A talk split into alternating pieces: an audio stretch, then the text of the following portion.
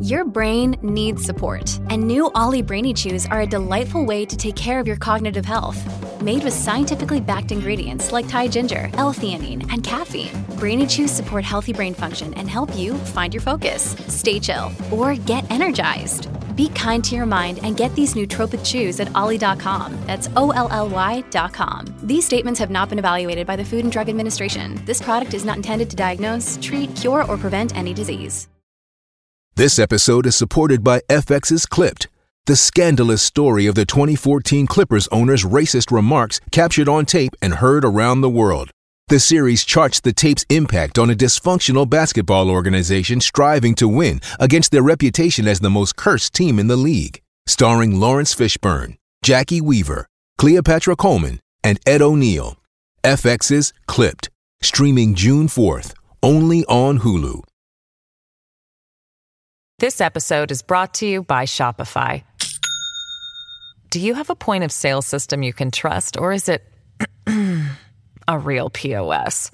You need Shopify for retail. From accepting payments to managing inventory, Shopify POS has everything you need to sell in person. Go to shopify.com slash system, all lowercase, to take your retail business to the next level today. That's shopify.com slash system. Welcome to the New Books Network.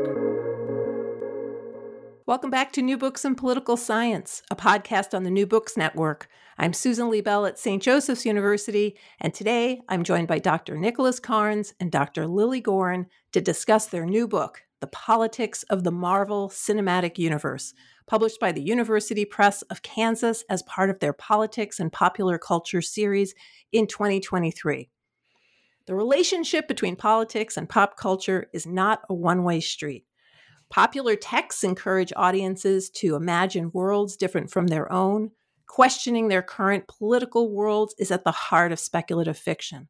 The Marvel Cinematic Universe is, our authors say, a cultural leviathan with numerous internet- interconnected movies, streaming series on Disney Plus, and an increasingly diverse cast of superheroes.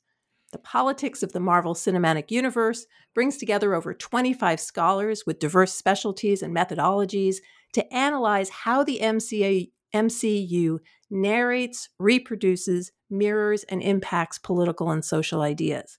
Dr. Carnes and Dr. Goren break the book into three main parts, focusing on political origin stories, use and abuse of political power, and evolving diversity in the bodies of the heroes, villains, and victims.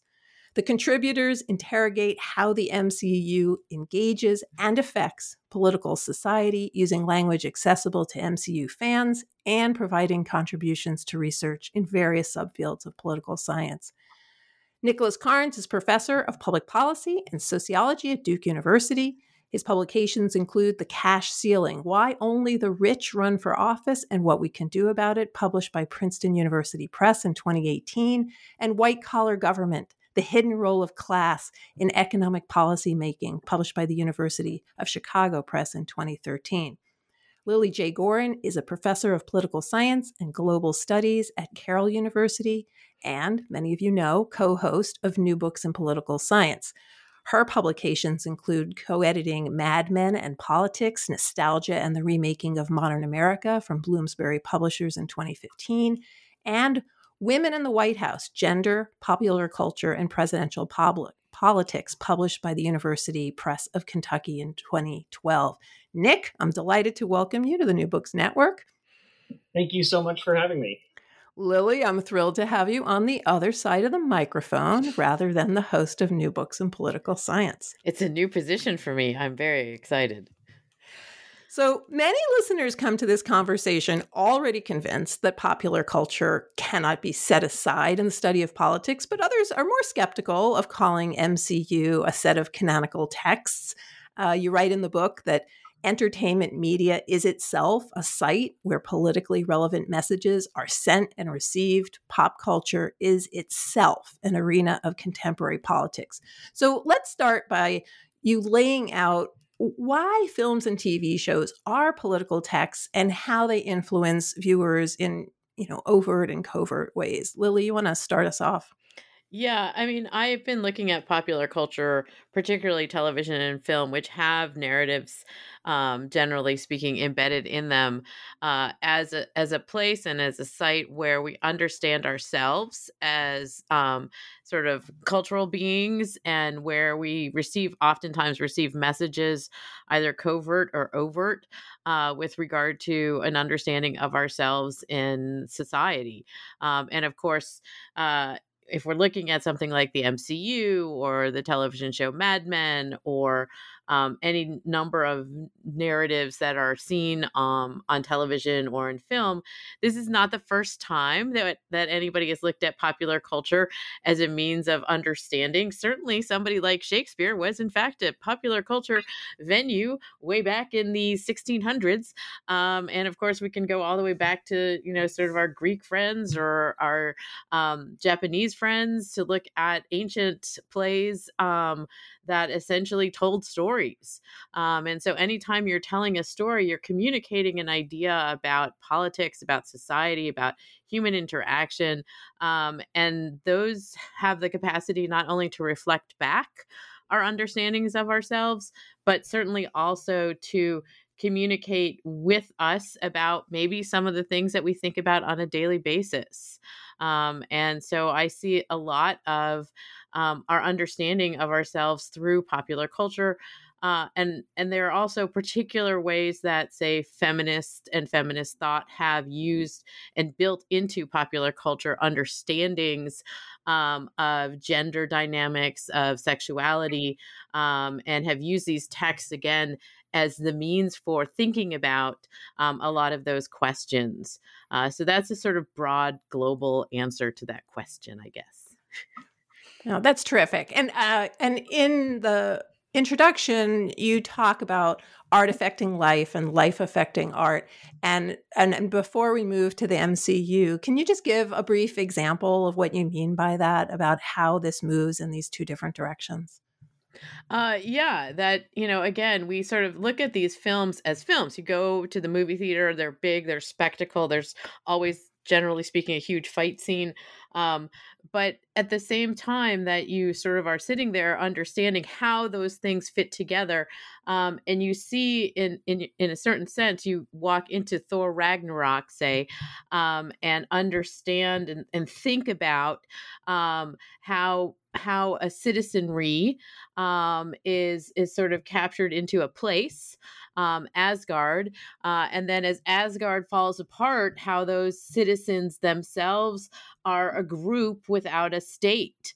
Um, and this is, you know, something that we talk about all the time in terms of these days political science and statelessness um, and and how those things are woven together. And so again, it's not necessarily something that somebody thinks about like, oh, statelessness. I see this in Asgard, but these notions and ideas are communicated in these ways uh, and and so you sort of have the back and forth with regard to these concepts just in that particular um, instance or i often talk about the first season of jessica jones being a meditation on the concept of rape um, and you know any episode of the season one of jessica jones really takes you into what it means to have your autonomy violated um, your bodily autonomy, your mental, your physical autonomy by somebody else. Um, and and sort of this is a translation of this concept of what rape is. Um, so those are just a couple of examples of you know sort of art affecting life and life affecting art. Fabulous. Um, Nick, is is the MCU today's Shakespeare? Is that is that what you're are that what you're arguing? Like why why the Marvel Cinematic Universe? Uh, like why right. this set of texts in 2023? That's right. I always say Kevin Feige is is a modern day William Shakespeare. Uh, no, we we look at uh, the MCU in part because it is you know in a way um, one of the big contributions of American popular culture right now to I think global conversations. Full stop. It's uh, um, um, MCU movies play in almost every country in the world. Um, MCU movies uh, are eight of the 25 highest grossing films of all time, and MCR movie MCU movies are something that is I should say MCU movies and shows are something that's I think unprecedented in cinema in that there are 31 interconnected films that all share a single fictional plotline. I was just talking to a colleague yesterday who didn't realize that. He said, "Oh, um, you know, he's not an MCU fan." He said, "I didn't realize every single one of these is happening in the same fictional universe." And then when you add on the, you know, now close to a dozen um, Disney Plus streaming shows um, uh, and holiday specials, tie-in comic books, and then the Marvel television shows, which we still don't, which which appeared on places like Netflix and on broadcast TV, which we still don't quite know whether they, they fit into the fictional story. It's a massive fictional undertaking. Um, it's wildly popular with fans. You know, if you go into the, I, I like to when I pick my daughter up from daycare. Um, every day I just do a little scan. How many Marvel characters do I see on the playground? Represented in apparel, backpacks, parents' clothes. So so this is uh, it's a it's a one of a kind fictional product. It permeates our lives in all sorts of interesting ways. And so that's really actually what brought me to the study of popular cultures. I said, this thing is just so big. Um, I want to better understand the politics of it. Uh, it's funny, Nick, because in the book you do such a good idea of sort of separating the fact that you don't have to go into the theater or turn on your television to actually be part of this.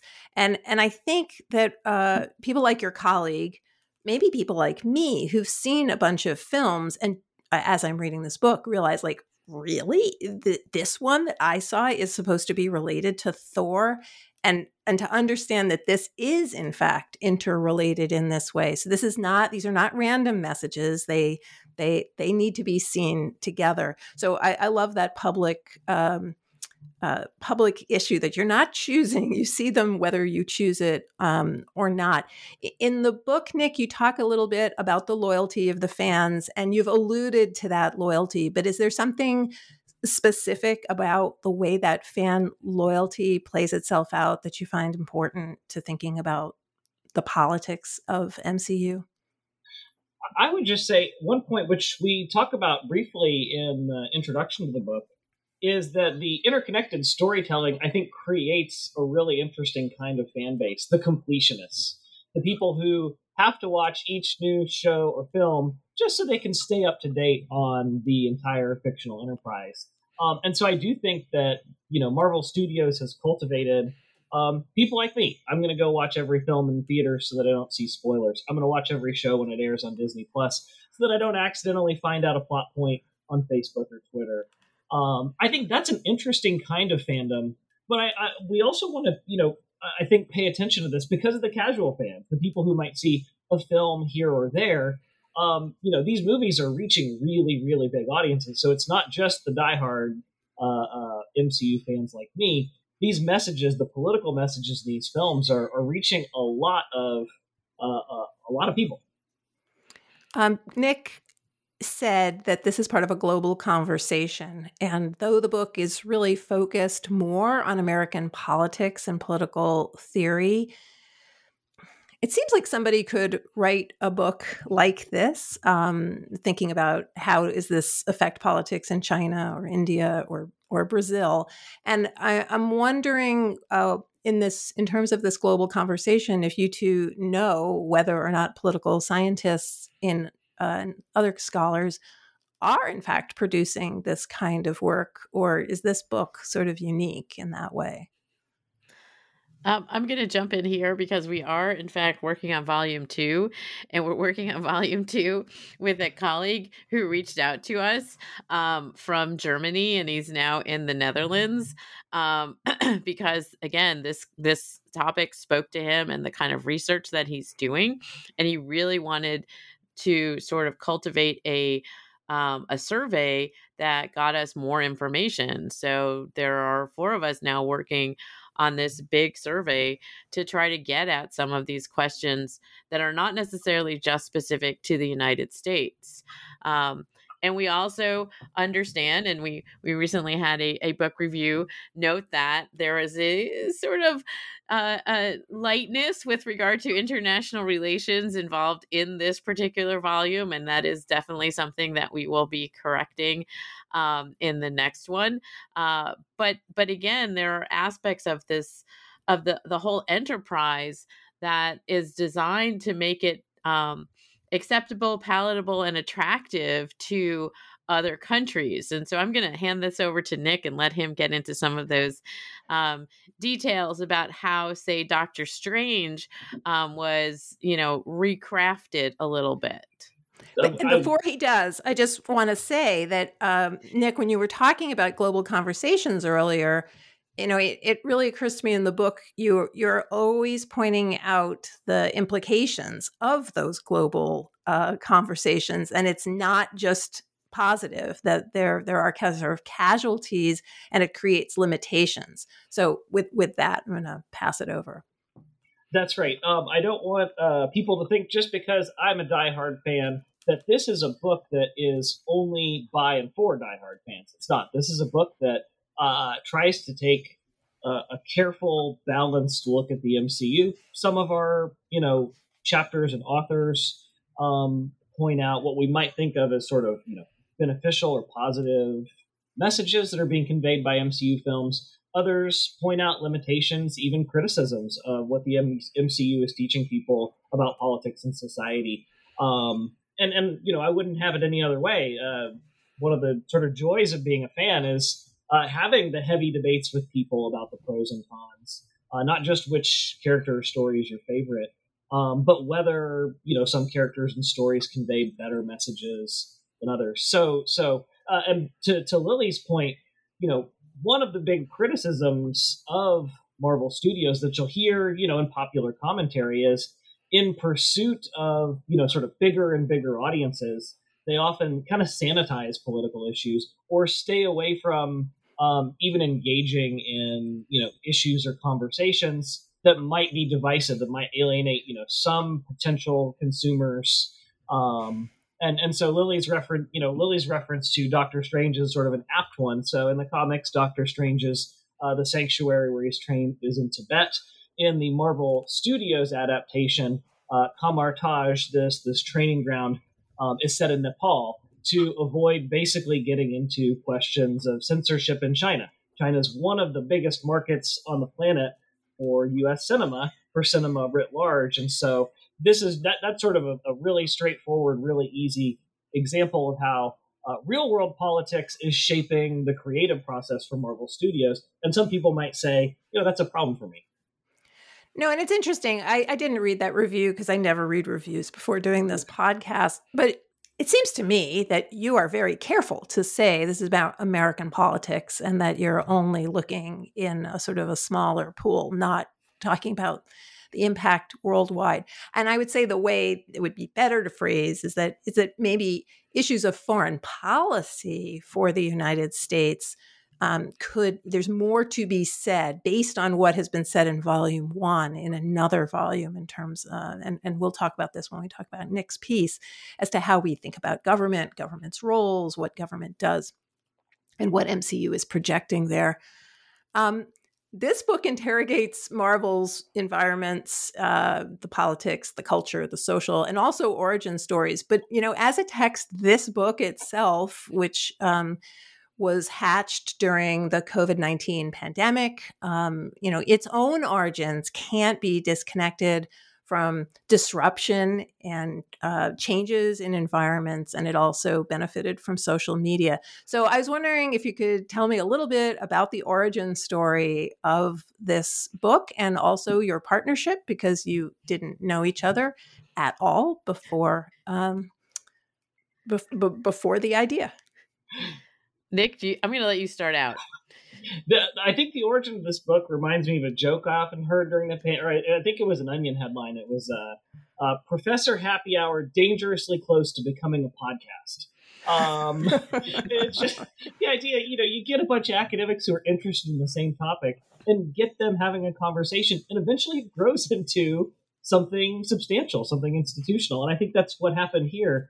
Um, it started with a conversation, me and Lilly and a few others on Twitter, talking about um, I believe it was that scene. Lilly, am I, am I right in remembering it was uh, I, think the Twitter thread was was two threads together. It was that scene at the end of um Endgame where all the women are arrayed um to to save the day and you know it was amazingly tokenized.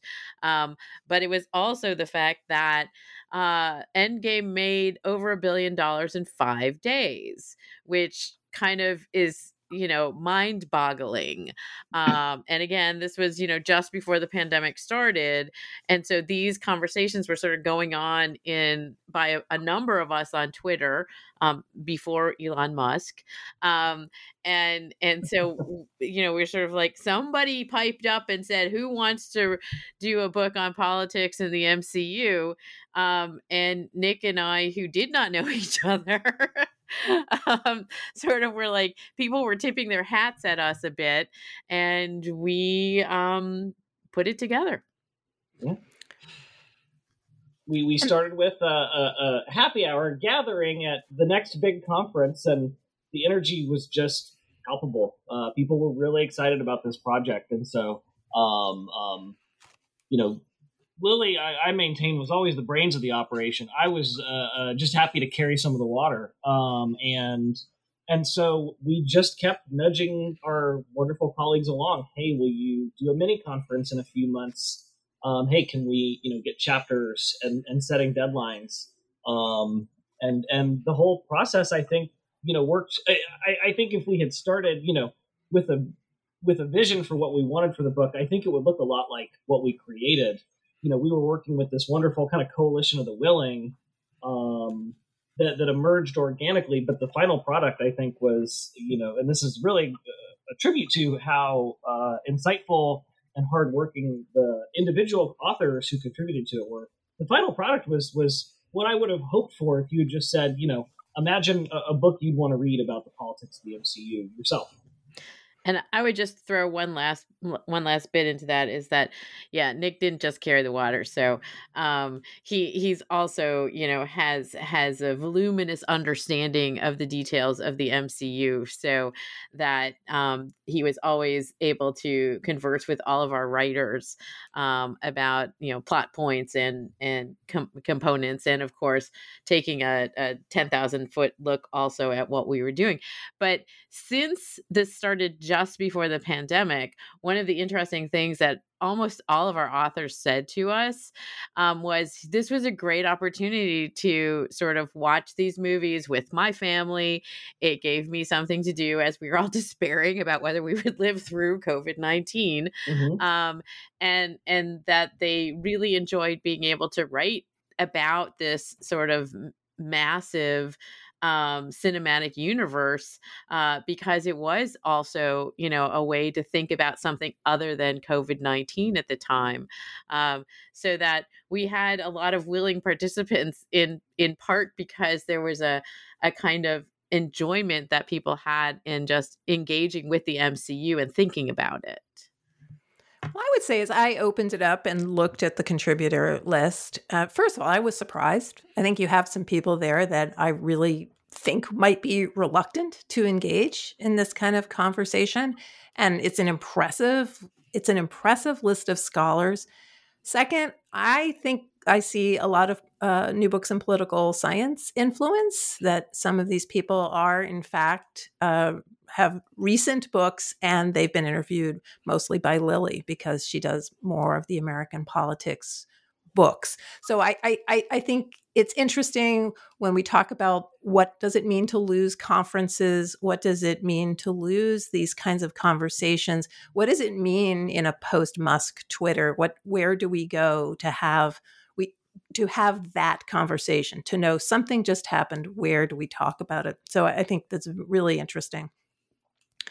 I'm going to turn to the chapters that each of you contributed, since we're talking about the terrific diversity. You both come out of very, very methodolo- methodological different traditions and interests.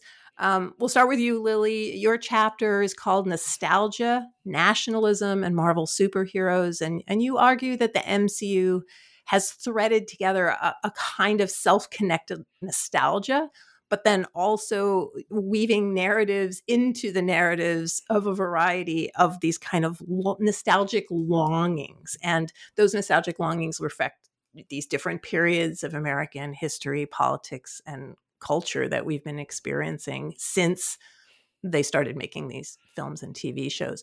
So tell us a little bit about your chapter, what you're arguing, um, and and why it's so important.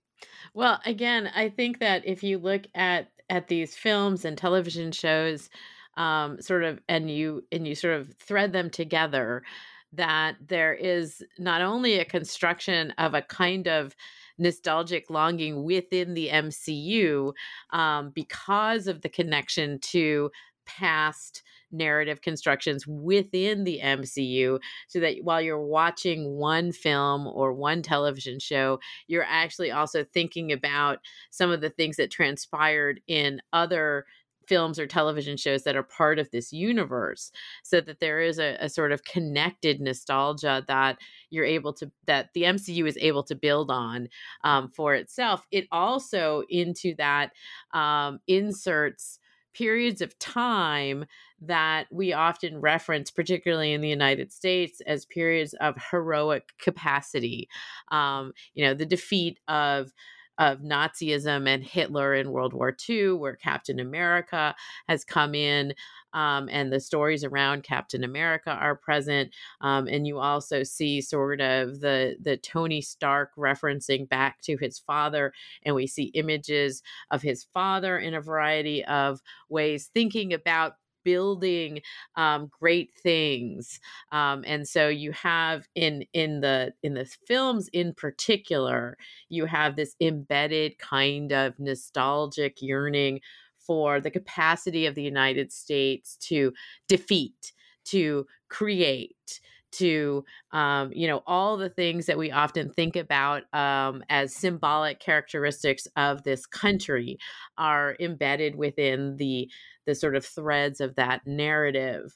Um, and then that is that is sort of connected to again a kind of what i refer to as a soft nationalism um, in part because you have this and it's oftentimes the origin story of of any particular superhero um, chunk any any of the films or television shows is there some bad person who comes along and disrupts the status quo and the job of the superhero is to return us to the time before baddie showed up um, and that is a kind of nationalism as well as nostalgia. Like, we want to be the Asgard we once were. We want to be the uh, United States that defeated Hitler. Um, and so all of that is kind of embedded within the, the superhero narratives as, in general. Um, and so then you sort of just have the the context of what a superhero is and what they're their job often is in these narratives, which is to sort of restore order. Um, not necessarily pushing it forward, but to restore order. Um, and I think that is where you see this kind of combination of nationalism and nostalgia within superheroic narratives. No, and you reference in the chapter that, I mean, this can, you know, we can put this in the context of World War II and people can agree, but we can also put it in the context of something like Make America Great Again. again. And mm-hmm. that restoring of order implies a certain kind of nationalism that needs to be more critically interrogated. What are the threats in, in the MCU universe to the order? Um, well, I mean, and, and, some and a couple of examples. You you have some examples in the chapter. I know there's a million, but yeah, I mean, obviously, particularly in phases one through three, you have the the sort of arc of the Avengers story, which is essentially Thanos's quest to essentially eliminate half of the beings in the universe. And so Thanos wants to reestablish a kind of order that, you know, in a certain sense is in context of understanding environmental problems. Um, that there are too many people, that there are too many beings in the universe, and it needs to be less. In fact, it needs to be half. Um, but that's a it's you know that's a kind of problematic way of going about it because then you just kill off half the things that exist. Um, and so you have that that arc in in the Avengers storyline. Um, and then you know the the example that I pull out that I really like a lot because it's just so straightforward and easy is what happens in Thor Ragnarok um, and that you have you know you have sort of life is great in asgard um, and then odin dies and hela comes back and she had been displaced so she wants to claim her throne um, and in so doing you know she's got to kill a bunch of people and raise the dead um, and the asgardians aren't crazy about her rule because it's a little bit heavy handed um, so you know thor, thor excuse me thor and valkyrie and a few others have to come along and Loki have to come along and kind of, you know, set things right. But in the process of setting things right, they, of course, have to destroy Asgard. Um, but not the Asgardians. Uh, and and so that's again, this is a sort of in one snippet in Thor Ragnarok, you have that same narrative that you see over the course of a number of films in terms of the Avengers films themselves. Nick, when when Lilly finished a draft did she send it to you? Like, is, uh, and and and how did it work with the other authors as well? So Lilly and I sort of worked together. We we you know asked authors to devise their own sort of question and answer. You know, if it was a, a and really focus on their own area of expertise, so that we could get the best out of each of our contributors. Um, they brought chapters to us, and we actually held a mini conference via Zoom um, where where contributors presented their chapters, got feedback from the group. Then uh, Lilly and I gave feedback on each chapter to the authors, um, and that's where, as Lilly notes, you know, my role was often the the uh, I guess Marvel scold, where I would I would say, oh no, no, that's not quite right. Uh, Lilly, you forgot that Korg was there in the final battle as well. Uh, um, but we would give our, our substantive feedback to the authors and then let them come back to us. We really tried to um, give, uh, you know, speaking of being heavy handed, we tried not to be hella in this situation and then give our suggestions to our authors, uh, but let them ultimately, you know, um, come back and make the, the strongest argument that they could. Um, you know, I, I, am sure I gave Lilly feedback on her work. I know she gave me feedback on mine. Um, and it was always just wonderful. I, I, you know, will say that working with this group of authors was I don't mind you know I don't mind them saying this. I hope they're listening uh, to hear me say what a pleasure it was to work with all of them. We debated. We had you know there were authors where where we had back and forths and um, and I think ultimately everyone's understanding and everyone's uh, you know every chapter was better for it and my own understanding of the underlying political science and political theory uh, and and the the Marvel cinema was better for it. This episode is brought to you by Shopify. Do you have a point of sale system you can trust, or is it a real POS? You need Shopify for retail. From accepting payments to managing inventory, Shopify POS has everything you need to sell in person. Go to shopify.com/system all lowercase to take your retail business to the next level today. That's shopify.com/system. Let's talk a little bit about Nick, your piece, which is called "Government is the Bad Guy?" Question mark. Um, and there, you're interrogating what message MCU sends about the U.S. government, about the politicians, the military, intelligence officers, and, and other government workers like police officers and firefighters. You had help from three research assistants: Preston Massey, Christina Jung, uh, and Harry Wang, and you all watched 23 films uh, and you identified and coded every scene that depicted the US government. Now, we have like lots of listeners who love to know how the sausage is made. So let's like start with the method methods and how you set that up. And then let's talk about what, what you found in this analysis. Sure. So um, the research question, I, I think kind of like Lilly, I was starting with one of the big important critiques of not just Marvel cinema, but superhero fiction as a genre. Um, and another one of those critiques is um, that it often kind of uses the government as a foil.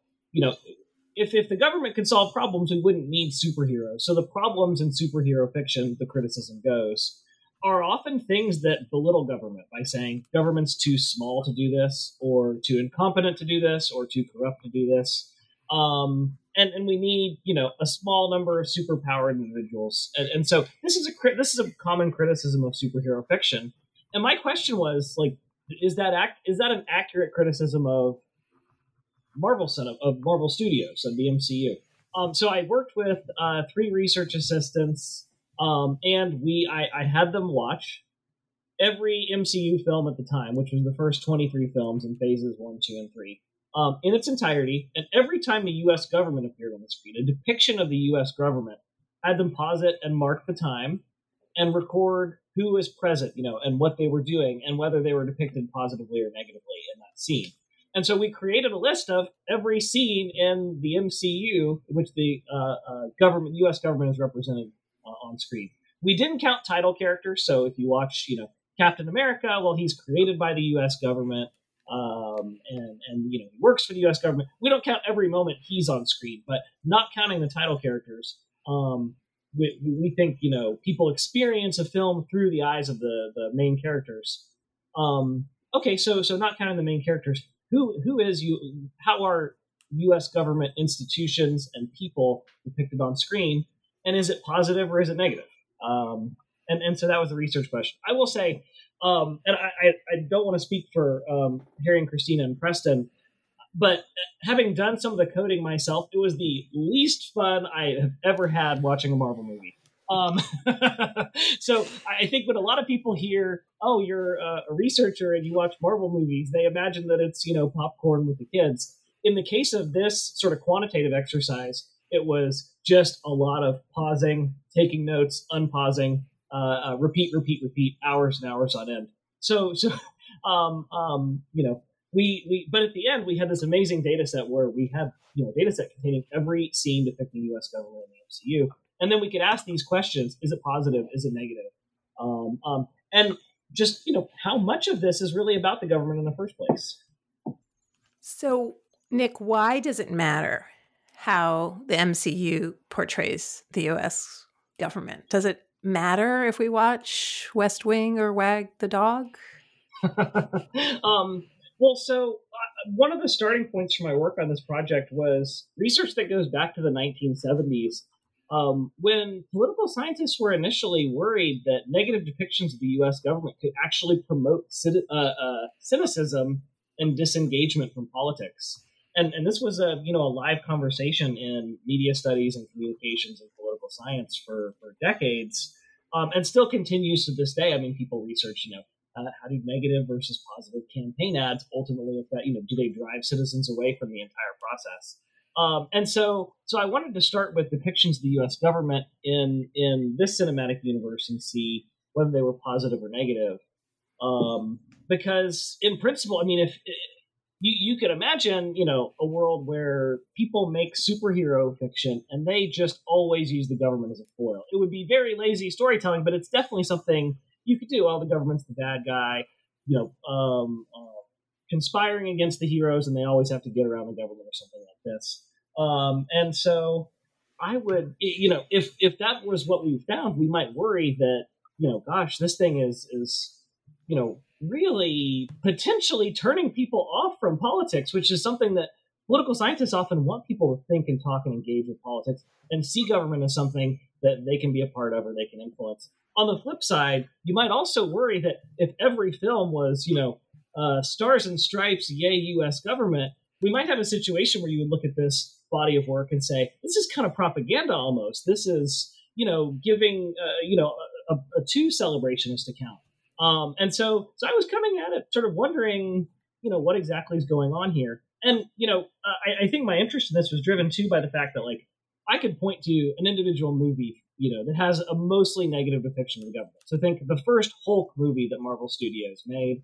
It's Edward Norton playing Bruce Banner, um, and he spends the entire money, movie running from the U.S. government, which is trying to catch him uh, because he's turning into Hulk my question is is that normal for the mcu because you know this isn't just one movie. This is at the time 23 now 31 films. Um you know are they all like this? And and so as we started to collect these data we found really interesting. First of all government is on the screen a lot in the mcu so a really large percentage of the time that you're watching a Marvel, an MCU film, um, you're seeing some representation of the U.S. government on the screen.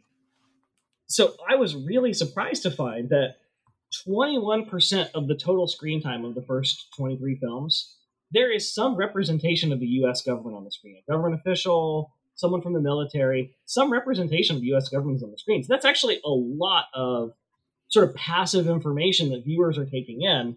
Um, but what I found is that slightly more often the representation is positive. It's someone there who's trying to work with the heroes or trying to help the heroes. There are negative representations. Obviously, there are lots of you know. So so the the first Hulk movie with Edward, Edward Norton was was you know a case where the vast majority of the representations of government were negative. But on balance, taken as a whole, um, the MCU is you know slightly more positive than negative. It's it's you know uh, uh, not celebrationist. It's not propaganda. Um, but it's also not just pure cynicism.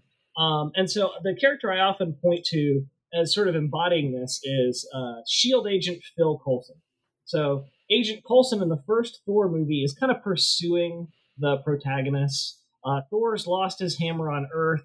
He's no longer worthy. He's trying to get it back. He's trying to become worthy again. And Agent Coulson, on behalf of Shield, is kind of pursuing the, the protagonist. Um, Jane and Thor uh, and Dr. Selvig as they try to retrieve this hammer and kind of thwarting them along the way. But in the very end, realizes, oh, these are the good guys. And all of a sudden, Agent Coulson at the very end is, is admiring and is there to help. Then we fast forward to the Avengers film, and throughout the film, Agent Coulson is on the side of the heroes. He can't always save the day, he's not always powerful enough to defeat the villains, but he is trying to help. And he even goes so far as to apparently lay down his life to save the protagonists. Um, we we would be led to believe on screen, and so that I think so. Coulson sort of embodies. I think that's a pretty good summary of the MCU's take on U.S. government. It's it's not your classic corrupt or powerless. It's often in the way or or, or you know mistakenly opposing the heroes, um, and it's often helping the heroes. Sometimes in uh, you know profoundly self-sacrificing ways. So I walked away saying, "There's this is a much more complicated fictional universe than any kind of reductionist concern you might have about superhero fiction as a whole." Um, um, you know, this is this is not um, a superhero uh, story that that you can easily pigeonhole and say um, they're they're just doing government. Um, um, you know, they're they're just making government the bad guy um, to to move the story along.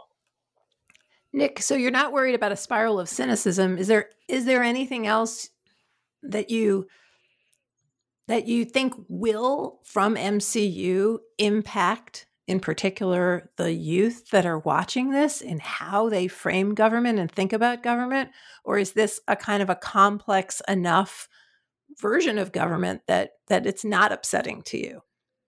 I would always love for the MCU to do more, and any you know any entertainment media product um, to do more to encourage people to think carefully and systematically about their place in society. Um, one uh, one bright spot I saw recently, and I, I, don't think a lot of people even um, you know saw this or remember it, is there was actually a speech at the end of the Disney Plus streaming show, The Falcon and the Winter Soldier, uh, the the big finale is the main character Falcon, who's now become Captain America, uh, making a speech about the importance of descriptive representation, a topic that political scientists care deeply about. And and he you know tells people a big problem with the way the world is today is that the people in charge are so different from the people they're supposed to represent. Um, and so so I, I, you know my my message if I were talking to Kevin Feige you know slash William Shakespeare I would say uh, more, please, more of this. You know, um, I, I, think it's good that the MCU is not just trashing government um, because I think it's bad to discourage people from um, engaging in politics and, and, thinking about collective action as a way to solve their problems. Um, but there's always room for an entertainment franchise to kind of um, sneak more vegetables in with, with the, the meal, if that makes sense. Um, I think the MCU is doing a lot of that actually in Phase Four, which just wrapped up, which sort of happens after our book. Uh, um, I think you're seeing more and more of this sneaking in vegetables, and, and yeah, that's my message to to Marvel Studios: is more, please. Well, it's a great segue because um, uh, the senior uh, editorial assistant on this podcast, uh, at least the uh, Philadelphia version of it, is Daniela Campos. And she actually texted me this question this morning. Uh, and she wrote me So, one of the critical lenses that uh, the two of you mention is regarding representation. Who gets depicted as a hero and villain can impact how audiences view identity groups in our world today. Uh, representation in the MCU has increased, while there has been an uproar in real life for better representation positions of power. What are your thoughts on the rise of representation within political offices? Has pop culture like the MCU played a role in holding these spaces accountable? And before we answer her more complicated question, I mean, you point out in the book that there's been a lot of evolution in terms of identity in the MCU the heroes, the villains, and the victims. So, in answering Daniela's question, um, maybe we can sort of back up just a little bit and just talk about how Marvel started and where they are right now. Um, but you know what what what what has Marvel to say about representation and what effect does it have? Uh, Lilly, you want to start? sure. the The largest section of the book um, is actually um, paying attention to these questions. The the chapters um, are looking at masculinity and femininity in terms of the characters themselves. It's looking at you know sort of the um, the absence of LGBTQ characters, even though that promise has been made, um, and the comic books themselves have much more of that representation than the MCU does. Mm. Um, and so there's a lot that we pay attention to as editors and our authors really were fascinated by in terms of thinking about these issues. Um, so I would I would start there, um, and that, that at the same time. You do see the evolution um, from the beginning of the MCU, which is Iron Man, um, in the sort of immediate post 9 11 period, or more specifically post 9 11 period, um, and how uh, uh, Tony Stark was portrayed as, you know, playboy womanizer, um, making homophobic jokes um, and sexist jokes, uh, and and again, there's a class component to this because he's a super wealthy dude um, white dude, um, and and so that's to some degree where the MCU starts, and then you have not only Tony Stark's character evolving over the course of the first three phases of the MCU, but you then also have integration of whole films like Black Panther um, and so and we talk about this and our authors talk about this it's not just who's in front of the camera but it's also who is behind the camera who's writing um, the stories who's doing the cinematography who's doing the costuming um, that that becomes a part of the question of representation and engagement with diverse um, casts, crews, um, and a, a lot of what we've been seeing in terms of Hollywood broadly constructed, um, sort of acknowledging limitations that have often been there in terms of who is working in the entertainment industry and and sort of changing some of that um, or at least pursuing changes in in that. So i'm going to hand it over to nick at this point I think I would just add that um, I'm really interested to see what's going to happen in the coming phases of Marvel Studios. You know, um, as Lilly points out, the uh, you know, if we were to watch Phase One of the MCU, sort of the first few years of Marvel Studios films, they're almost all films about white guys.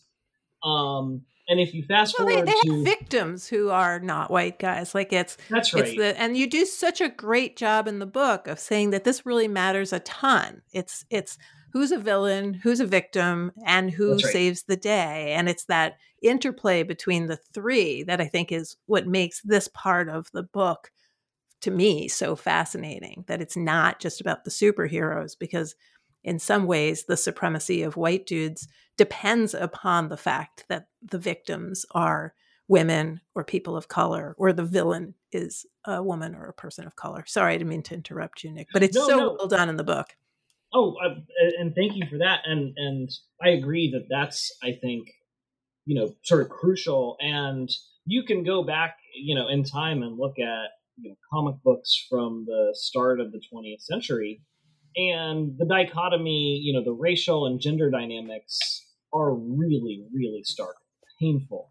Um, you know, heroes are white, they're men. Women are are you know um, you know portrayed in in ways that just seem astoundingly sexist to modernize and um, um, and villains are often people of color and and often foreign and and this is you know um, you know uh, a problem with the superhero genre uh, I think as a whole I can't speak to other forms of you know fiction and entertainment at the time but if you're a fan of superhero fiction, you just have to live with this that it comes from a place that um, I think most of us are not proud of today. But if you fast forward today, if you were to walk into a comic book shop, you know, tomorrow and pick out, you know, 10 Marvel comics, I think I, I would bet that I'd be proud of what you were looking at in your And I would say this is not, uh, that this is a genre and a company and a sort of creative endeavor that has um, changed for the better, that has started to see the problems that existed before and take big steps to correct them, um, both in you know who's on the page and who's uh, uh, who's creating that material. Um, can, can, sorry, sorry to interrupt you. So, as you're talking, I'm just thinking about queerness, and I'm also thinking about what you said earlier in the discussion about how they have to walk a very fine line in terms of w- not alienating their markets because this is this is art and but it's also commercial art That's and right. so it it highly depends on not offending an, an entire market say china or many other countries where queerness is an issue there's other issues too but i'll just pick this one out what, what has marvel done how comfortable have they been with that kind of um, portrayal of of gender. I, mean, I think this is a key difference between print comics and cinema. Um, you know, in print comics today, you're going to find, I think, um, you know, moderate to robust queer representation. You know, you can pick up comics and see, you know, Wiccan and Hulkling. You can see America Chavez. You know, there are lots of but when you but i think the market for comic books is much much smaller it's much much different when you're talking about you know movies where the goal is this sounds crazy to say out loud the goal is to make like 700 million dollars uh, on a single film um, there i think these kinds of constraints uh, or perceived constraints bite a lot harder i think i think probably marvel comics writers um, you know feel or are a lot freer to talk about sexual identity in inclusive ways than people, you know, than than people who create Marvel Studios films. I, for one, I mean, I don't mind mind saying, you know, I was really disappointed because uh, in Thor: Love and Thunder, which was a movie that was billed as, you know, hopefully Marvel Studios, um, you know, sort of giving significant representation to non-straight characters. Um, and it just didn't happen. There were maybe, you know, you know, I'm someone who counts screen time. Uh, there were maybe 10 total seconds of, you know, unambiguously non-straight representation on screen. Now I loved them. Don't get me wrong. Um, um, the characters were great. The moments were great. But I think there are people who look at that and say that, you know, it, you know, that is probably a result of the differing business environments of comics and cinema. Now, now I could also push back on that and say, you know, the on the cinematic side there seems to be forward movement, but but but you know, I was really disappointed in 2022 when I said it's forward movement, but it's it's glacial uh, at this stage. So so as long as I'm making requests of Marvel Studios, I'll say uh, again, more please a lot more. well, it also seems that in terms of marketing and and the way uh, you distribute art that is in comic book form or art that is downloaded by an individual on a streaming service, that should leave opportunity for there to be more choice. In other words, if they care about making money, they can still make money because there are audiences that will seek out, pay for this content. The issue seems to be that because this is a Leviathan, because this is a global conversation, because this is at the size that you point out throughout the book with statistics and reach, and it's remarkable. I was overwhelmed by the numbers in the book. That means there has to be a mean. And it seems like that's both the power and the problem of, of Marvel. So if you can't talk about queerness because you can't show it, you think, and make money in a particular place, or you're being very, very careful about not saying that people in Tibet exist, that, that that's just China, right? Yeah. Then then you've you've you, whereas you don't need to do that in the comic book because people can just ban that one book. Um, it's a very interesting question as to whether or not there is any um, emancipatory potential in Marvel in opening up audiences, as you said earlier, to get Nick citizens, subjects to think of their part in political activity and with the emphasis on the superhero and then as you're arguing the government that role for the person isn't quite as defined and i wonder if, how that plays out. Yeah i mean I, w- I would say in a certain sense this is this is part of the difficulty with uh, the superhero genre in general because the people who are are represented as superheroes are super powered. So they are disconnected from us in this very real way. And even those who don't have technically superpowers, like um, Black Widow, um, or even you know Tony Stark, he has a suit that he made, but he himself does not have superpowers if he's not in the suit um, and that these people not only are they you know presented with these powers that are way different than like the three of us have in our lives um, in our capacities uh, that you also have them presented in these incredibly physical forms um, that you know at a certain point looks almost like drawn in the comic books themselves. Um, and so there's there is this sort of tension um, with regard to what we see on the screen in terms of these capacities and powers um, that the citizen watcher the audience is can admire and we can sort of long for but that that we are we are not superheroes ourselves. Um, you've anticipated my last question is which is when's volume two coming? Um, so you're working on this, and as you said earlier, there'll be a little bit more of a focus, perhaps on foreign policy, on the implications for um, uh, what this has to say about uh, the the world systems. What are you both individually working on right now? And um, and and and then we'll close with your favorite brick and mortar bookstores to come buy this incredible volume. Nick, what are you Nick, working what are you on? Working? I've been so so. I've been focusing on recruiting and uh, lining up scholars to participate in Volume Two we're hoping to draft it, have a conference, and um, sort of get it under completed uh, by the end of the you know sort of summer.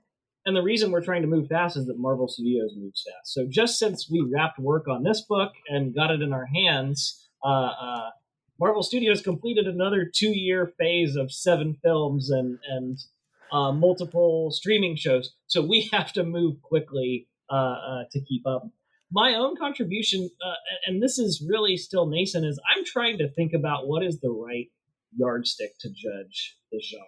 And this is something that's sort of been a thread through a lot of the conversations Lilly and I have have had, and a lot of the com- a lot of the chapters in Volume One. Um, you know, is it just entertainment? Can we give it a pass because it's just entertainment? It's just a superhero movie, or should we hold it to really high standards because they have such great power as a media juggernaut? Um, should we hold it to really high standards, and what should those be? And so that's as far as I've gotten. If there's a smart political theorist out there listening to this who can help me make sense of this question, I would be so grateful to hear from you. Um, but I, I, you know, there's a lot of really interesting content in Phase Four in the last two years. So, so uh, it, it's still up in the air what I'll ultimately contribute.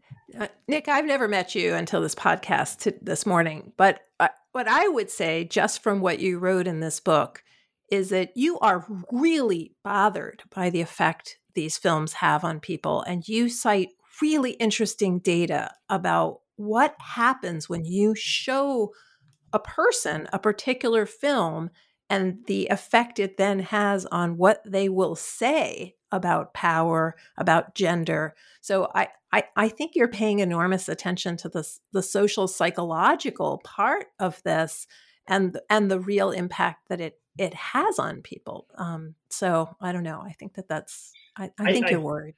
No, you're you've you've uh, I think perfectly diagnosed what's kind of driving me here. Um, um, you know, I love this content. I'm a fan. I'm a consumer. I've been a Marvel fan since 1991 when I first encountered it, and I can tell you all about that experience some other time. But uh, I, I don't. I, I would say, um, you know, as a fan, I want to see this genre um, do good things in the world. I mean, it's a genre that imparts in you I mean, that that you know, to its core is uh, a combination of a power fantasy and a moral fantasy. That's what makes uh, U.S. superhero fiction so appealing. I think is it's not just seeing the big guy beat up the the bad guy. It's thinking about what morality means in this context. And so I think maybe my my orientation to this project is just an extension of what Marvel, you know, comics and, and Marvel films have taught me, which is that uh, um, you know, with great power comes great responsibility. responsibility. Lilly, where, where what are you doing on this project? Um, where are you? I, I am also with Nick as and we're trying to sort out like who's contributing what and where and if there are holes that potentially need to be filled. Um, but one of the things that I noticed as we were working on the first book and so many people were talking about the various origin stories of many of the superheroes is that there's an interesting bifurcation in terms of origin stories for the male characters and origin stories for the female characters. And one of the things that I noticed in terms of that bifurcation is that the female characters, when they do sort of get their superpowers, there's often a huge chunk of information that they do not have. Um, whereas the male characters, when they get their superhero powers, they sort of have to figure out how to deal with them, but they're not necessarily missing knowledge. Um, and I found that this kind of this this sort of um, two way two options that that we had presented means that the the sort of female characters are learning not only about their powers but also they're kind of blindsided um, in terms of the context in which they find themselves using their powers. Uh, and it's an interesting kind of one hand tied behind the back narrative construction that I want to see if the it consistently plays out in the later phases as well um, as we see sort of some more female superheroes coming forward that um, and that they have some of these super superpowers themselves um, are they also being blindsided because they don't have clear knowledge i mean this is clearly the case in the way that captain marvel is set up um, but it's not just her. Uh, and I found it more and more interesting as I was reading through people's chapters and thinking about the origin stories. So if I, uh, if if that's where my thinking takes me, that's probably where I'm going to go. Uh, favorite book and brick and mortar bookstores for people. We will have links uh, in the show notes where you can get this on bookshop.org, but you might also just be walking around. So, favorites? I I did a reading a couple weeks ago at Boswell Bookstore in Milwaukee, and I know they have copies of the book there. Um, and I think I signed one or two just in general um, while after the reading. So you can wander into Boswell Bookstore and pick up a copy of the Politics of the MCU if you happen to be in Milwaukee. Nick, um, I'll add the Regulator Bookstore in Durham um, if it's not sold out, uh, uh, should have it. And um, we're currently working on getting physical copies in my local comic shop, Ultimate Comics in Durham. So put a plug for them as well. Well, I've been to the regulator and wow, it's a great bookstore. So um, I hope it's not sold out there. Um, Nick Carnes, Lilly Goren, thank you both very much for joining us today. It was a great conversation. This was a discussion of the politics of the Marvel Cinematic Universe published by University Press of Kansas in 2023. Thank you both so much for joining me today. Thank you, Susan. This is great. Thanks.